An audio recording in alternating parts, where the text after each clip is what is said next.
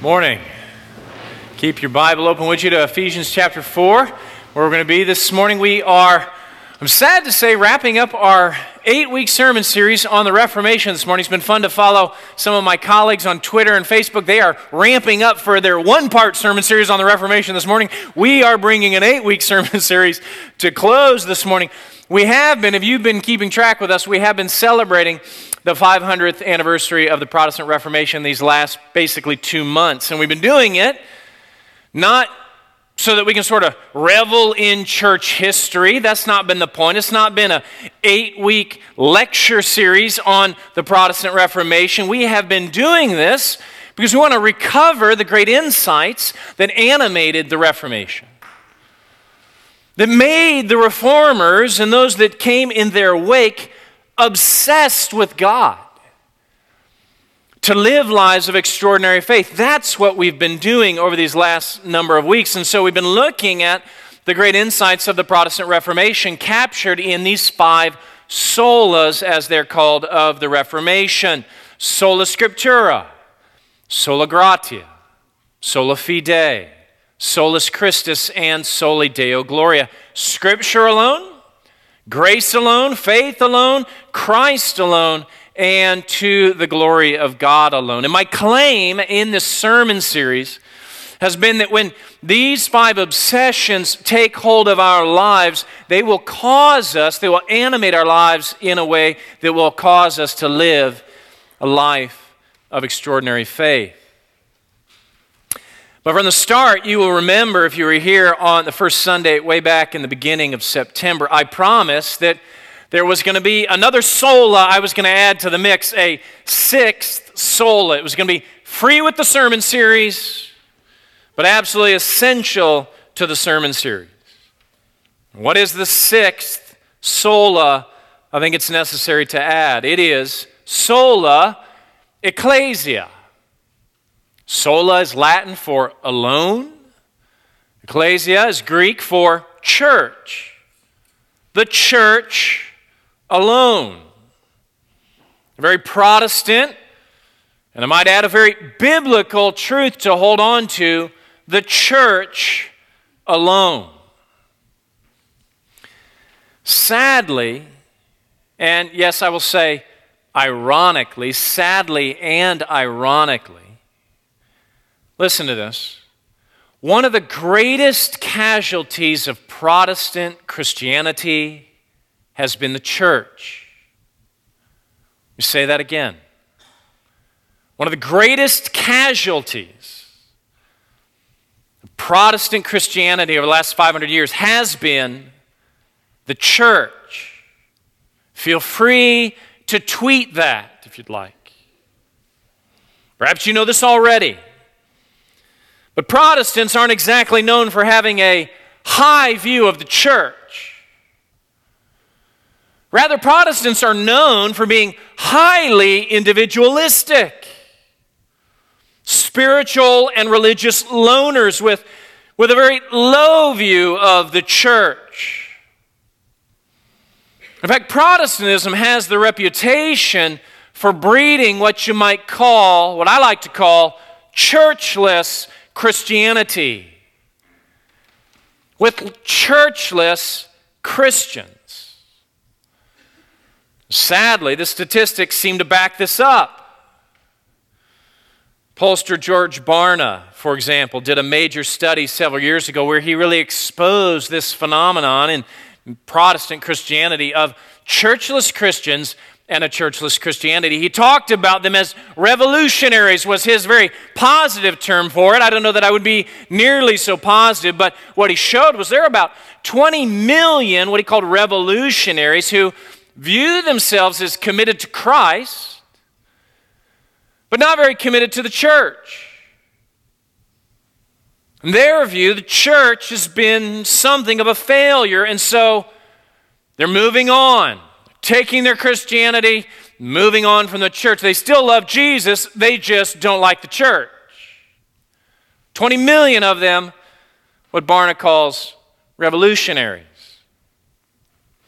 Other studies, I've referred to these in earlier sermons, even in this sermon series, show that Huge percentages of young people who grow up in the church hit college aged and leave the church behind. Check it out though, they don't throw away their spirituality, they take that with them.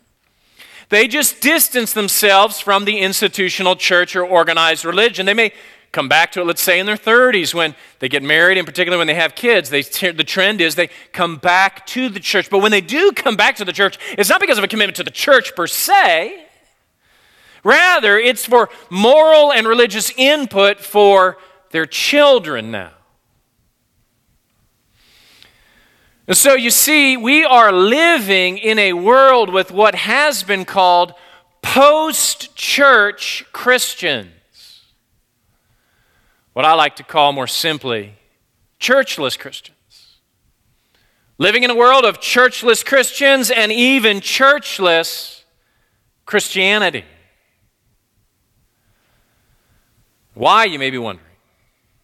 Why do we have these churchless Christians and this churchless Christianity? And you may be wondering, like, what does that have to do with the Reformation? Is the Reformation to blame for that? I mean, didn't Wilson just say a minute ago that, that one of the great casualties of Protestant Christianity has been the church itself? Why do we have these churchless Christians and this churchless Christianity? Part of the explanation for that is, I think, at least cultural. American culture is not very conducive to faithful participation in the life of a local church. Part of the reason for churchless Christianity, hear me, is cultural. Americans, we are a transient bunch of folks. We're always on the move. 12% of the population of America, the United States, some 36 million people each and every year move. They play a massive, we as a culture play a massive game of musical chairs all across the country. 36 million of us each and every year. That's not very conducive to longevity and fidelity in a local church. We're transient. Sadly, we're also consumeristic, aren't we? Think about it. The church isn't the sacred body of Christ, right? That's not the way most people view the church. Rather, they view the church as a provider of religious goods and services. And so you don't give your life and submit yourself to your local church any more than you would give your life or submit yourself to the local Costco or Walmart or Target. You go there for religious goods and services. You go to the church for religious goods and services, like you go to Costco and Walmart and Target for goods and services. You go there to get stuff. We're consumeristic culture. But we're also deeply anti institutional, aren't we, as a culture? There's a deep skepticism in American culture toward big organizations like the federal government. And so we apply that same thing to organized church. So spirituality in our culture is cool, organized religion, not so cool. There's cultural reasons, you see, why we have a churchless Christianity with churchless Christians, but part of the reason is also historical. I think you need to understand this as well. Evangelical Christianity Protestant Christianity in North America, evangelical Christianity, listen, has always been energized for the last hundred plus years by what I'll call para church efforts. If you know that phrase, para church organizations and efforts that are comprised, made up of Christians that are intended to come alongside, para, come alongside the church to support and give life to the church. What are some of these organizations? Campus Crusade for Christ, or Cru, what is now called Cru. Navigators, Young Life, Christian colleges, seminaries religious organizations, political action groups, missions agencies, thousands of agencies and organizations in American Christianity, many of which are great organizations. They're great parachurch agencies designed to come alongside the life of the church and enrich the life of the church. That's their design and intent. But what has happened, listen, over time, historically speaking, is that they have become the church's life. Because that's where all the action is at. I remember as a student at Wheaton College, as an undergrad, Wheaton College, a para church organization. intended to serve the church, intended to equip the church, intended to train Christians to be vital members of the body of Christ globally. It is a parachurch effort and it is a lovely one. I love Wheaton College, but I can tell you, as an undergrad, it would have been possible for me never to darken the door of a church for my four years at Wheaton College and have everything else in my experience in college kind of completely covered. That is to say, the whole church experience captured in my Wheaton College experience. What do I mean? I mean, I had small group there.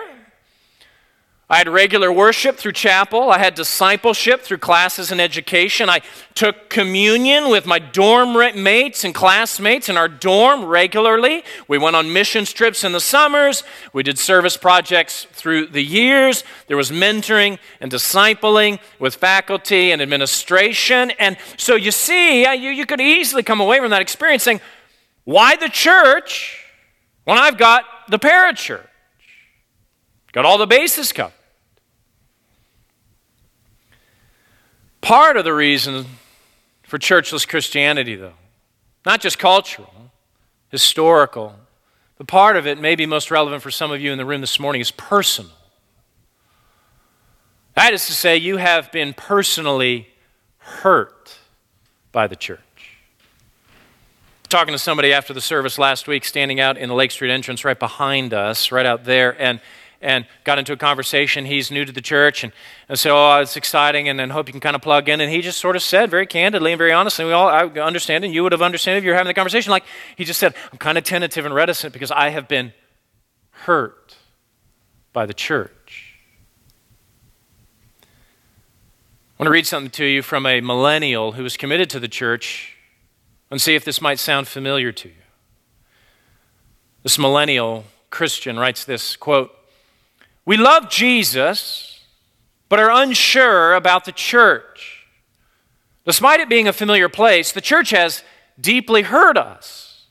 To us, the church is often a place of frustration, anger, and disillusionment. While most of us millennials grew up in the church, we now feel alienated because of our differences. Though we're written off as arrogant careless or idealistic, we are leaving the church still holding on to the hope of following Jesus. There are personal reasons for a churchless Christianity cultural, historical, personal, but a big part of the reason for churchless Christianity, I want to say, is this theological. Theological. What do I mean? I mean, it is possible to misinterpret, to misappropriate, to misapply. Reformation teaching or these five solas we've been talking about over the last number of weeks, it is possible to misinterpret all that, misapply all of that in a way that leaves you with a highly individualistic Christianity to take everything that's been said over the last number of weeks and, and apply it to your life in a way that leaves you with a churchless Christianity, living a churchless Christian life. Think about it. Think about all that's been said over these last number of weeks. Think about as we've tried to articulate the heartbeat of Reformation faith. Think about misapplying that in the following way. Listen to this. If Scripture alone is your authority, sola scriptura, not a priest, you don't need a priest, you don't need a bishop, you don't need a pastor, you don't need a church or denomination or a catechism to tell you what to believe. If Scripture alone is your authority, you got your Bible, and if you can be saved by faith alone, through grace alone, in Christ alone, you don't need to go to church or receive the Mass to, to get saved, but you're saved by faith and grace in Jesus. And if you can glorify God in whatever you do, as Pastor Todd said, you remember that sermon a couple weeks ago? Pastor Todd said, glorify God in whatever you do. You don't need to go to church to like go. That's not the only place where you can glorify God, like saying prayers and singing worship songs and listening to sermons. That's not the only place you can glorify God. You can glorify God wherever, in every activity. Then listen. You can do all of that all by yourself, all alone. You don't need anybody else. You don't need a priest, you don't need a bishop, you don't need the sacraments, you don't need the body of Christ, you don't need the church.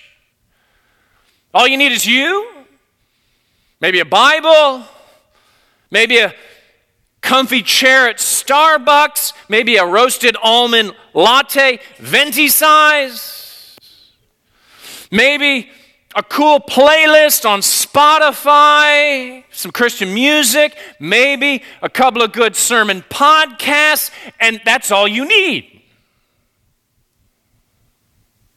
You got your Bible, you got Jesus, you got caffeine, you're good to go. What else you need? Now, I suspect it goes without saying that the reformers would not be very enthusiastic about that vision of their teaching. I'm tempted to say that all the great reformers like Luther and Calvin and Zwingli and Bucer are rolling over in their graves at the thought of a churchless Protestant Christianity. Nothing could have been farther from their intention. In fact, I want to say this. It's going to be a bit provocative. The Protestant reformers had such a robust view of the church that when we hear their robust view of the church as contemporary, modern evangelicals, it sounds, it will sound to many of us like Catholic teaching.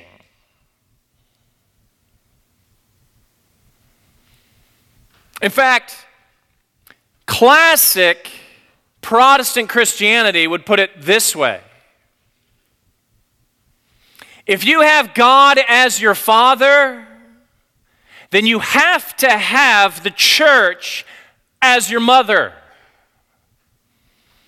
You can't have the one without the other. The church is not an optional extra for the Christian, for the reformers. No, they viewed the church, check it out, they viewed the church as our mother, a source of life, nourishment, health, growth, sustenance, everything. You want to name God as your father? You have to embrace the church, the local body of Christ as your mother. That's classic Protestant teaching. That's very biblical teaching as well.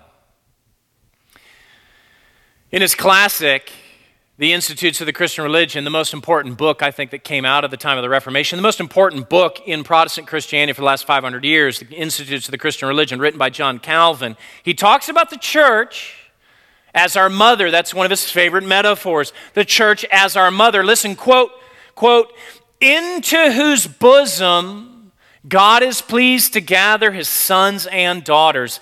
Not only that they may be nourished by her help and ministry, as long as they are infants and children, but also that they may be guided by her motherly care until they mature and at, le- at last reach the goal of faith. And then he adds this quote, For those to whom God is Father, the church may also be mother. Calvin here tapping into a rich vein of Christian tradition going back centuries.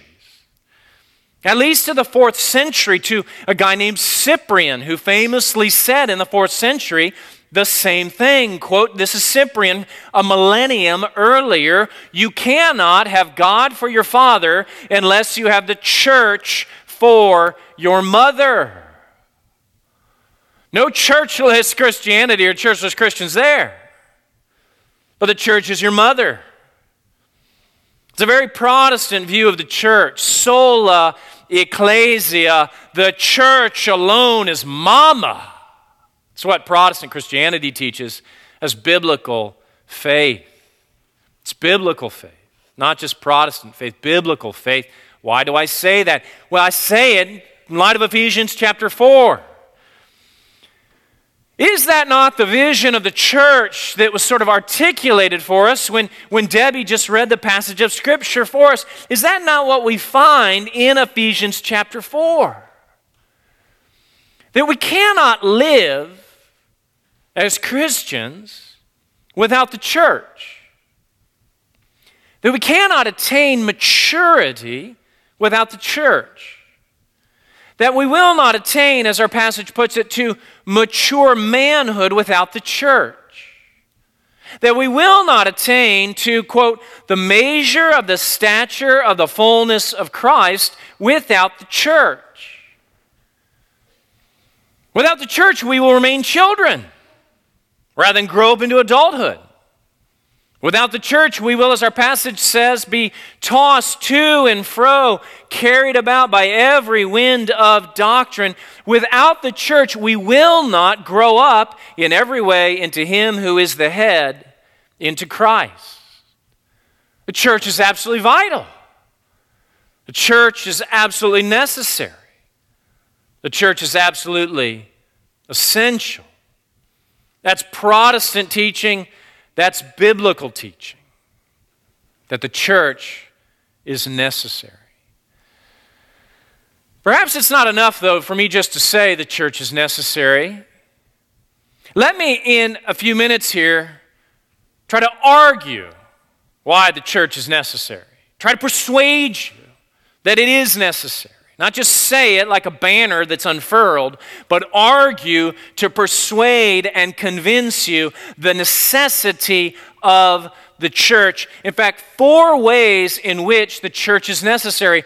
Four ways in which the church is our mother. Let me lay out the necessity of the church. This is, I believe, Protestant teaching and biblical teaching, the necessity of the church, the necessity of the church as our mother. And let me begin here by simply saying this right at the beginning that the church is necessary in order to become a Christian. She is our mother. And so linger on that image for a moment. Church is necessary to even become a Christian because the church is our mother. We are given birth and come to faith in Jesus through the seed of the Father, but we do so in the womb of the church. Just as it takes a husband and wife, male and female, to bring forth new life, so it takes God the Father and the church, our mother, to bring forth new spiritual life. So that when you step into the church and come into the four walls of a church where the body of believers is gathered, and, and what? You hear the preaching of the good news of the gospel. What God has done through his son Jesus Christ taking on human flesh, living a perfect life in your stead and mine, dying on the cross, shedding his blood for the forgiveness of our sins, being raised to newness of life so that we might walk in newness of life, receive the gift of eternal life. When you hear all that preached and it has a saving effect in your soul and in your life. What's going on there? Well, it's not the church that's saving you. God is the one who's saving you. And He's doing it by His Word through His Spirit. But where and by what means did that happen? Answer in the church, through the church. The womb of the church gave you life. The church is our mother. No one comes to Christ without the body of Christ. The church is our mother. She is necessary in order to become a Christian. The second thing I want to say is that the church is necessary in order to be a Christian, not just become a Christian, but to be a Christian. Because she is our mother. And let's face it, we all need mama to remind us of who we are, where we came from, what family we belong to, where we're headed, what we believe, how we should act and not act. All of these things that are essential to being a Christian. All these things that are essential to our identity as Christians. You cannot know those things, or at least not know them well, without the church as your mother. I was recently talking, in fact, just this past week, to someone who was born and raised in Boston and now lives in Philadelphia. And he says that when he goes back to Boston, he so resonates. He says, you, you know this expression. He says of, of the Bostonians, these are my people, he says, right? Like he likes Philadelphia, but these are my people. And when he says that, and when we say that kind of thing, what are we saying? We're saying of someone that these are my people that we share a similar story, we share a similar outlook, share a similar way of life. We have a shared identity. That's what we're saying. What is true for him, talking about Bostonians, I want to say is true for us as Christians. The church is our mother. And we are brothers and sisters in Christ. And so these are our people. We share a similar story, we share a similar outlook, we share a similar way of life. We have a shared identity. We need the church in order to know what it means to be a Christian, our identity. There's this wonderful exchange in the middle of the four Gospels between Peter and Jesus. You may be familiar with it, where Jesus probes the disciples and he asks, and then Peter answers. He says, Who do they say I am? And Peter, to Jesus' questioning, says, You are the Christ. He identifies Jesus. But that's not the end of the story. Not ending with the identification of who Jesus is, Jesus turns right around and tells, check it out, Peter, who Peter is. And you are Peter, he says to him. What I want to say to you, brothers and sisters, this is the exact same thing that happens week to week to week in the gathering of the people of God. That as we gather for worship, we declare who God is as the body of Christ. But God reminds us of who we are through the teaching and preaching of His Word. He reminds us of who we are. That's what happens as we fellowship and gather together in the body of Christ. The church is our mother, helps us know what it means to be a Christian, who we are, our identity. But thirdly, I want to say this the church is necessary in order, check it out, to remain a Christian, to go on being a Christian, to stay a Christian, to keep believing as a Christian because she is our mother and she keeps us persevering. I can think back on my life as a child and a young adult, all the times my mom kept me from going sideways. How many thousands of disastrous missteps my mother rescued me from. My mom kept me going, kept me moving in the right direction despite my best efforts to go in all of the wrong directions. Some of you surely know what I'm talking about, right? Thank the Lord for Mama.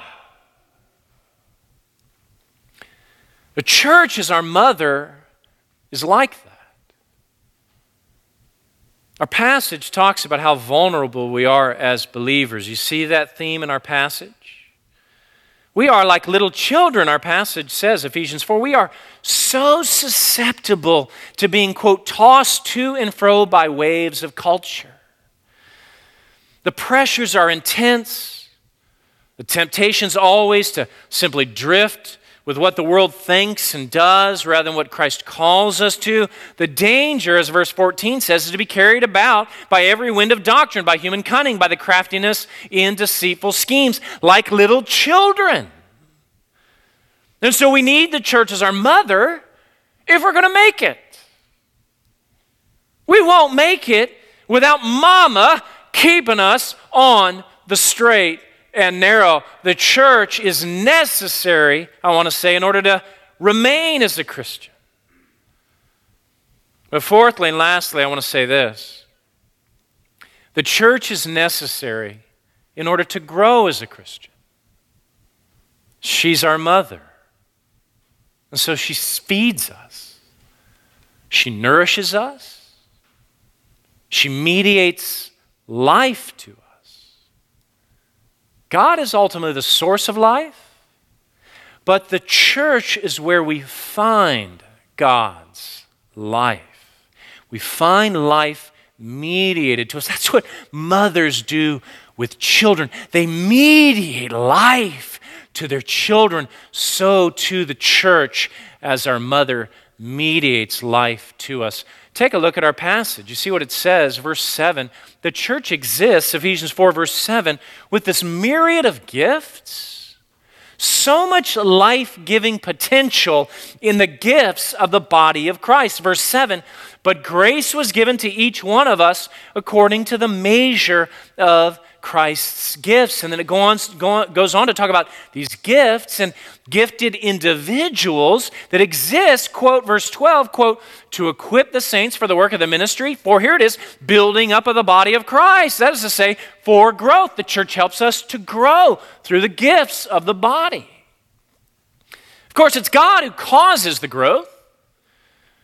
But the growth takes place in and through the body, the church the people, the relationships, the gifts, the community. This is all essential for our lives as Christians. We do life together under the Word. And as we do that, verse 15 says, check it out, we grow up in every way into Him who is the head, into Christ. The church is our mother. she helps us grow. We will not grow without her. And so you see these four, what I'll call necessities of the church, four reasons why the church is necessary to become a Christian, to be a Christian, to remain a Christian, to grow a Christian. This is, listen, this is not only biblical, this is classic Protestant Christianity. This is how the reformers viewed the church. Not churchless Christianity, but a robust, view of the church that almost makes us blush. It's so robust. So let me quote again from Calvin here. If you haven't blushed already, these quotes may well cause you to blush. Here I'm quoting from Calvin, Book 4, Section 1, Paragraph 4 of his Institutes. Check this out. Quote, for there is no other way to enter into life unless this mother, the church, conceives us in her womb, gives us birth, nourishes us at her breast, and lastly, unless she keeps us under her care and guidance until, putting off mortal flesh, we become like the angels. There is no other way to enter into life than through her as our mother. In fact, Calvin goes so far as to say this check this out. Quote, away from her bosom, one cannot hope for any forgiveness of sins or any salvation. It's not a Catholic talking. That is one of the fathers of Protestant Christianity talking. And so Calvin says this with deadly seriousness. Quote, it is always disastrous to leave the church. Pastor Gerald is tempted to quote that in the membership class. Just kidding. Sort of. sort of. Now, seriously, let me ask you.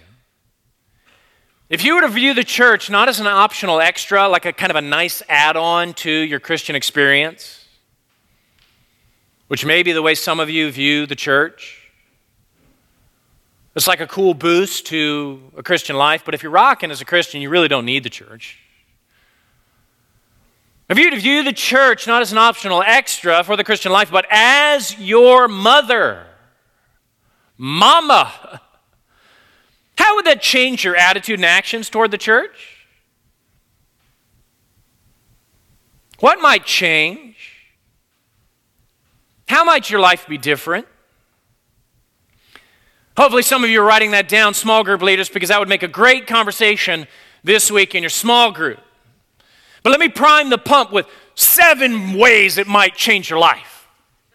Just priming the pump. I'm going to go through these quickly. This is not exhaustive. Let me give you seven, I think, practical implications. If church is mama, not optional add on, not Target and Walmart and Costco, you go there and get some good stuff and hope it works. And if it doesn't work, you go shop somewhere else.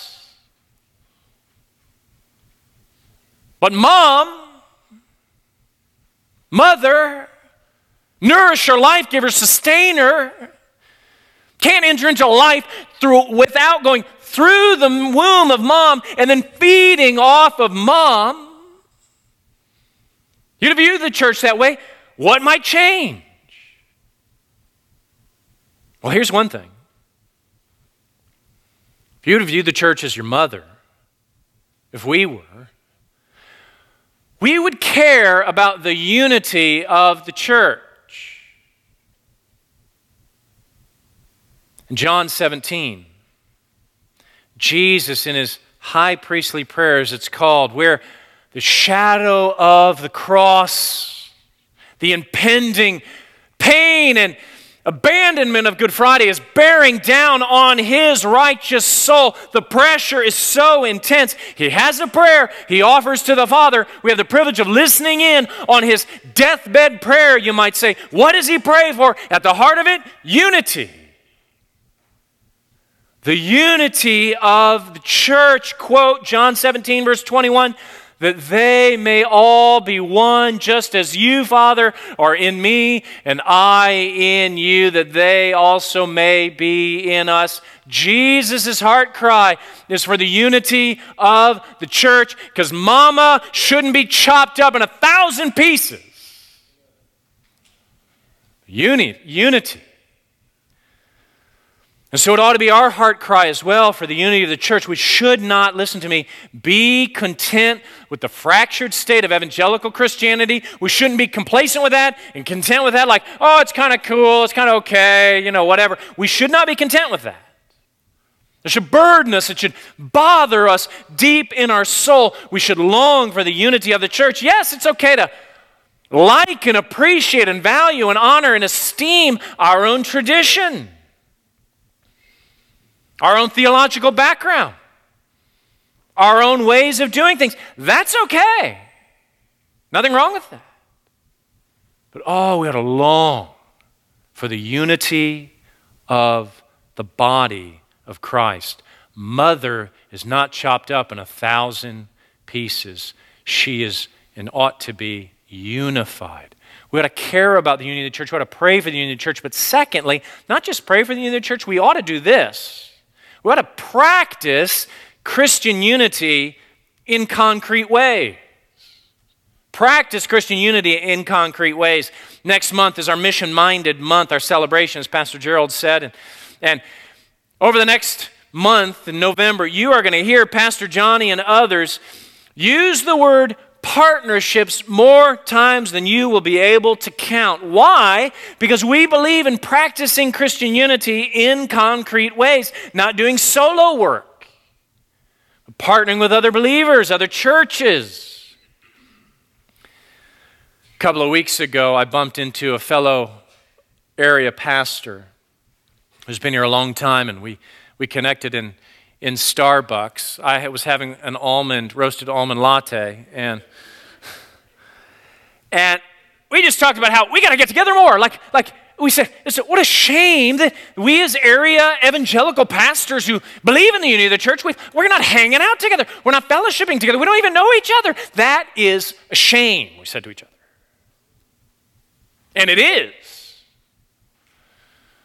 It's been something that's been on my heart and mind for months and months, years, in fact. And, and finally, I'm like, I'm fed up. I am doing something about it. I sent a letter out. I invited a bunch of folks to Calvary. We had some Chinese for lunch. We had a big time. You know what we called it? We called it, I dubbed it, the Ephesian Fellowship. Out of Ephesians chapter 4, verses 4, 5, and 6. There's not Calvary and Free Church and First Baptist Church and, and Village Church. There is one church, as best as I can tell from Ephesians 4. There's one body and one spirit, just as you're called to the one hope that belongs to your call. One Lord, one faith, one baptism, one God and Father, over all, in all, and through all, one church. And when we practice Christian unity in concrete ways, like getting together and fellowshipping and partnering and all that kind of stuff, we embody, we reflect that. We show what is true spiritually to the world. It's an amazing thing. So we should practice Christian unity in concrete ways. But here's a third thing that we ought to do that will mark our lives when the church is our mother. Check it out. We will prioritize local church membership. To put it very practically, some of you will show up at 4 o'clock this afternoon at Calvary for Calvary 101.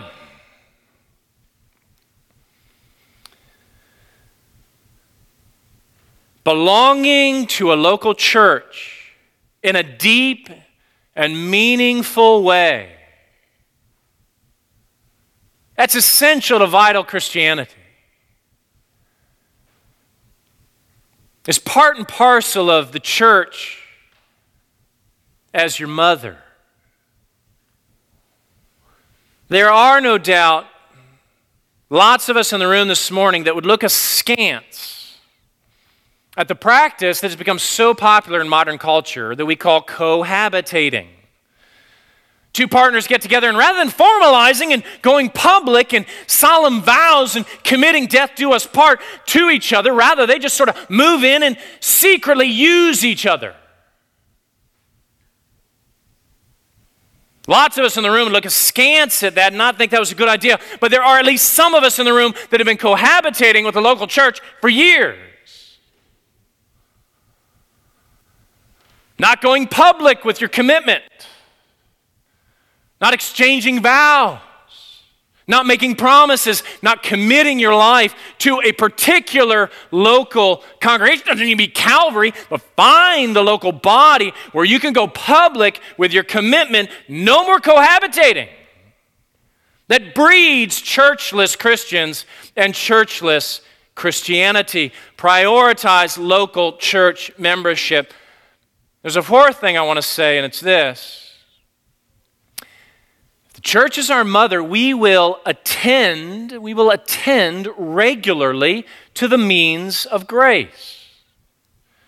The means of grace, that's the way Protestants talk about the grace giving things that go on in the life of the church. How the things that go on in the life of the church mediate life, mediate grace. What are those things? Things like baptism, the Lord's Supper, preaching and teaching the Bible, corporate worship, and prayer. These are the means of grace. That is to say, the grace of God is mediated through these means into our lives, and we should therefore attend to the means of grace regularly. Which means, at the very least, we should attend church regularly. Faithful in attendance, even when we don't feel like it. Did you know statistically that regular church attendance has gone through a dramatic redefinition as you move from my generation, Gen X, to the millennial generation? I don't want to be ragging on the millennial generation all the time. That is the future of the church. But I do want to say this. Come on. Don't be clapping just yet. You don't even know what I'm going to say. Regular church attendance for millennials is now defined as twice a month. Twice a month. You are shortchanging yourself on the grace of God by not attending regularly to the means of grace in the body of Christ. That's the fourth thing I want to say attend regularly to the means of grace. The fifth thing I want to say is this, and I'm going to get myself in trouble here. You might want to tweet this, I don't know. If the church is your mother, you will cheerfully submit to the pastoral oversight of the church. It's called in classic Protestantism the discipline of the church, but don't think wooden paddle. Think what goes on mainly as preventative discipline, not corrective discipline. The preventative discipline that happens in a gymnasium when you're getting some exercise, or at a doctor's office when you're getting a checkup. Hebrews 13, verse 17 puts it this way cheerfully submit to the pastoral oversight of, your ch- of the church. It puts it this way Hebrews 13, verse 17, very frank terms, quote, obey your leaders and submit to them. Why? For they are keeping watch over your souls as those who will have to give an account. When I show up on the day of judgment, Jesus is going to ask me, Did I keep a watch over your soul? Did I know your name and your story and care about your life and your faith? And so Hebrews 13 says, Help. Help yourself and help your pastor to do that very thing. Quote, let them, elders and pastors, do this with joy and not with groaning, groaning like, Where'd they go? We don't even know them. Where'd they go? I bumped into them at the grocery store. I said, How you doing? And I didn't mean, What are you buying at the grocery store? I meant, How are you doing? Because I haven't seen you for months or maybe years. And the answer is often, nine times out of ten, in my experience, they ain't doing. They ain't doing. They have withered by stepping away from mama. They ain't doing. So let them do this with joy, Hebrews 13, 7 says, and not with groaning, for that would be of no advantage to you. To submit cheerfully to pastoral oversight is to help yourself and help me and us. It's one of the things you do when the church is your mother. Sixthly, very quickly, let me say this the church is our mother. We would give generously of our time, treasure, and talents to the body of Christ. Jesus put it this way Where your treasure is, there your heart will be also. If you want your heart to be in the church as mama, put your treasure there. That is, invest your time, Invest your talents, your gifts, invest your treasure, your resources, and there you will find your heart follows. Paul put it this way 1 Corinthians chapter 12 verse 7 to each one of us has been given the manifestation of the spirit for the common good. We've each been given gifts not to be hoarded, not to be hidden, but to be used and to be shared with the body of Christ gifts of time, gifts of treasure, gifts of talents. Give generously of your time, your treasure, and your talents to the body of Christ, the church's mother. But seventh and finally, let me say this. When the church is our mother, we will remember, check it out, that Jesus, our Savior, shed his precious blood for one and only one institution. And it's not the Billy Graham Evangelistic Association, and it's not Wheaton College or Moody Bible Institute, it's not the Chicago Public School System. It's not Cru or Young Life. It's not even the Center for Pastor Theologians. It's not the federal government. It's not the village of Oak Park. He died for the church. He shed his blood for the church. And so let me add that there is therefore only one institution that will go on forever and ever. The gates of hell will not prevail against this one institution, the church, the body of Christ, our mother. And so you see, sola ecclesia, church alone, that is not just Protestant Christianity. It's not just a Protestant teaching, and it's not just biblical teaching either, though it is certainly biblical. No, sola ecclesia, brothers and sisters, is what we see in the heart of Christ the church alone. Jesus died for the church alone. So let me ask you how precious is the body of Christ? How valuable, how important, how essential is this messy thing, and it is messy, that we call the church? We have the clearest answer, we have the only answer we need by simply looking at the life of Christ and what Jesus is doing hanging from that cross. How precious does Christ think the church is as he hangs from the cross? Just a little bit later in the book of Ephesians, if you move your eyes across the page to chapter 5, verse 25, we catch this wonderfully profound little statement that says it all. Quote, Christ loved the church and gave himself up for her. Christ gave up his life for the body of Christ, for the church. Christ gave his everything for the church. Christ shed his blood for the church. The church is Christ's blood bought bride. And the church she, brothers and sisters, she is our mother,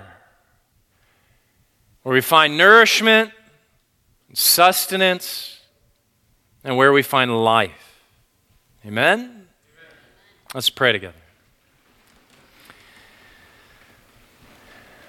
Jesus, we thank you for the costly sacrifice that purchases our salvation as individuals, but You've not saved us to be individuals, you've saved us into the body of Christ. And as we gather, we are and find ourselves under the care of our church as our mother, life giving, sustaining, guiding, directing. We bless you for giving us the body of Christ, forgiving us the church as our mother. And may our hearts reverence and honor the church rightly. And may our lives look sacrificially like your life. As you shed your blood and laid down your life for the church, may we do the same, not as an end in itself, but ultimately that Jesus, your sacrifice would be honored by those who know you and by those who will come to know you through the life and the ministry of the church. We pray this, Jesus, in your name. Amen.